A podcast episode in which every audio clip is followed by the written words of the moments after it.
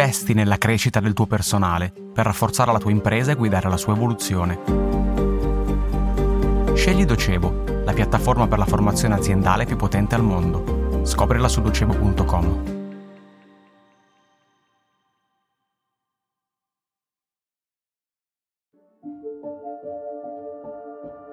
Una decina di anni fa, George Lakoff diede alle stampe un fortunato libro dal titolo Non pensare all'elefante.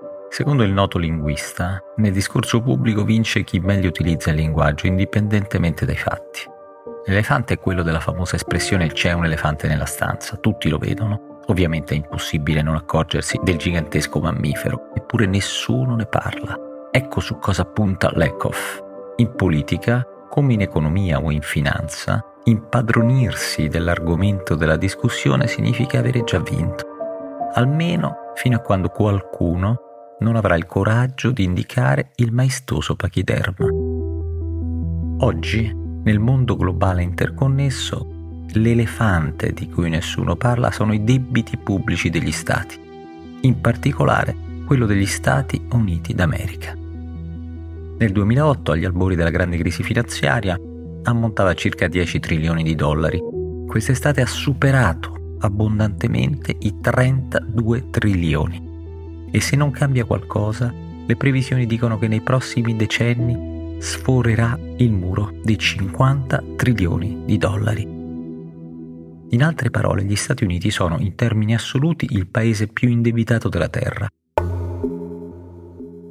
E siccome parliamo della prima potenza mondiale, le conseguenze di questa situazione ricadranno sul resto del pianeta, inevitabilmente. Conseguenze economiche, conseguenze finanziarie e anche conseguenze geopolitiche, visto che parte del debito americano è in mano a paesi come Cina e Arabia Saudita. Economie emergenti o già emerse che vogliono sfidare il dominio occidentale. Ma fare le spese di un contenimento sempre più necessario del debito saranno non solo i poveri, e le minoranze, ma anche la classe media, i lavoratori dipendenti e i piccoli proprietari, in America come nel resto dell'Occidente. Perché? Perché seguendo la teoria matematica del caos applicata alla realtà, la farfalla che batte le ali negli Stati Uniti finisce con il provocare un uragano altrove. E se non stiamo parlando di una farfalla ma di un elefante, è facile immaginare quanto sarà devastante l'uragano.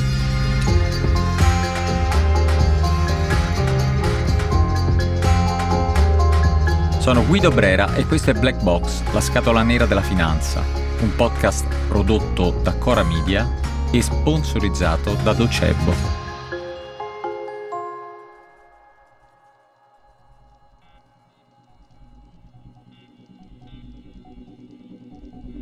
Correva l'anno 1917, nel mondo infuriava la grande guerra, in Russia divampava la rivoluzione.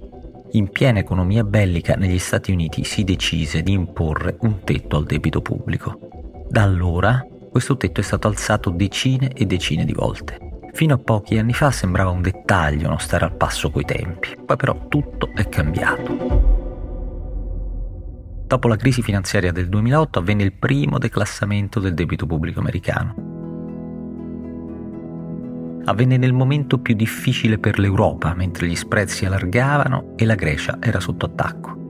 In quegli anni Standard Poor's, una delle tre agenzie di rating che valutano la tenuta del debito pubblico dei vari paesi, levò una A dalla tripla A del debito a stelle e strisce, declassandolo a doppia A+. Da quel momento aumentare il tetto del debito non è più stata una semplice operazione di routine, ma un costante terreno di scontro. Una vera e propria battaglia politica tra democratici e repubblicani. E da quel momento il debito è schizzato sempre più su, fino a sfiorare i 33 trilioni di oggi. Così quest'anno ci sono voluti più di sei mesi perché l'amministrazione democratica di Joe Biden trovasse un'intesa con i repubblicani più che di un accordo, è meglio parlare di un mezzo accordo che fissa il tetto del debito a circa 32 trilioni, congelandolo fino al 2025.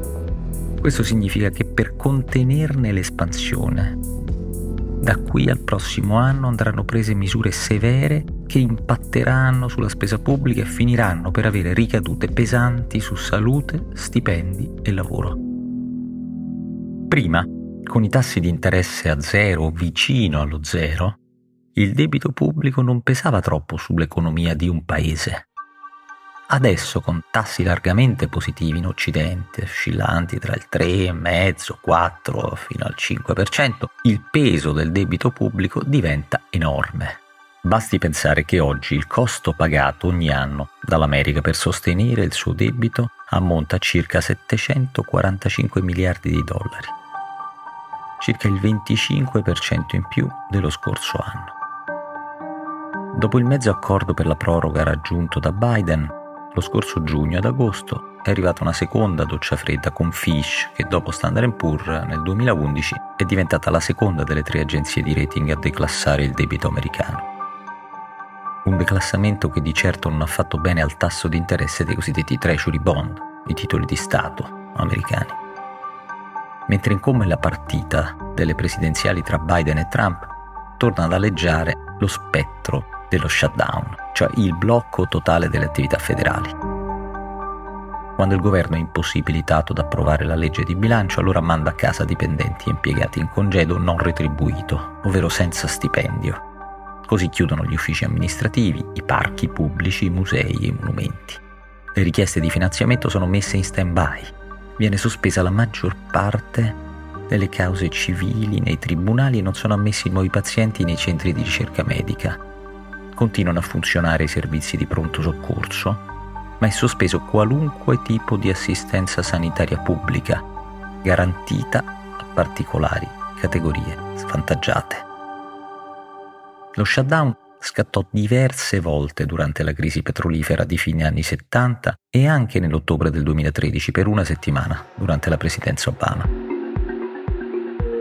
L'aumento del debito pubblico era già diventato terreno di scontro politico e la legge di bilancio si impantanò sul debito necessario a finanziare la più grande e forse la più coraggiosa riforma sanitaria mai proposta negli Stati Uniti, l'Obamacare, che infatti ne uscì chiaramente ridimensionata. Con l'avvicinarsi delle presidenziali e con uno scontro che si preannuncia ferocissimo tra Biden e Trump, torna a incombere lo spettro di un nuovo shutdown. In questo momento gli Stati Uniti sono schiacciati da una doppia morsa. Da un lato c'è l'incubo della paralisi delle attività governative, dall'altro sembra montare una nuova ondata di conflittualità sociale.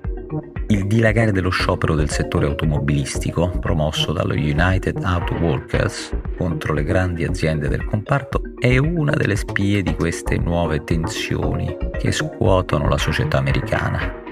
Negli States il lavoro torna così ad assumere centralità nel quadro della deglobalizzazione seguita alla crisi delle filiere planetarie durante la pandemia di Covid e all'onshoring di molte produzioni al terremoto che investe gli assetti del settore pubblico si sommano le fibrillazioni che agitano le relazioni industriali e il settore privato.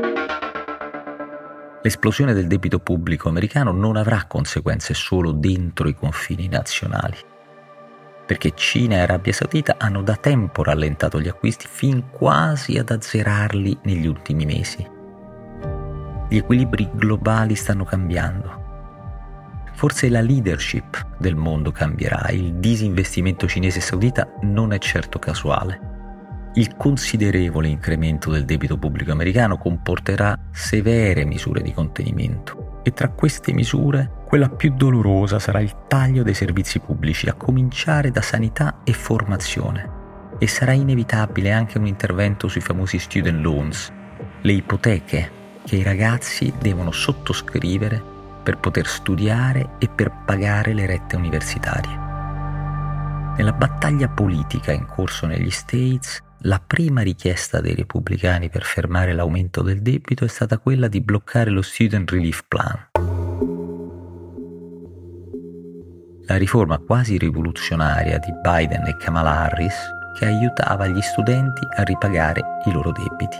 E questo è il frutto avvelenato della crisi, una crisi decennale dovuta a politiche errate o ancora peggio all'assenza di una politica. L'elefante nella stanza, cioè il debito pubblico di tutti gli stati occidentali, non potrà più essere ignorato. Bisogna ricominciare a pensare all'elefante, come diceva Leikov, e a farci conti. Altrimenti quel gigantesco pachiderma che è il debito pubblico rischia di schiacciare sotto le sue possenti zampe tutto ciò che si trova davanti. La gente comune, i lavoratori, i piccoli risparmiatori e soprattutto i ragazzi che si sono indebitati per studiare e per avere un futuro migliore dei loro genitori. Black Box è un podcast di Cora News, prodotto da Cora Media e sponsorizzato da Docebo.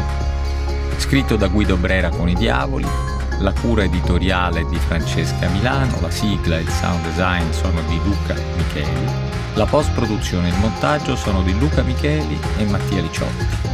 L'editing audio è di Emanuele Moscatelli. Il producer è Alex Peverengo.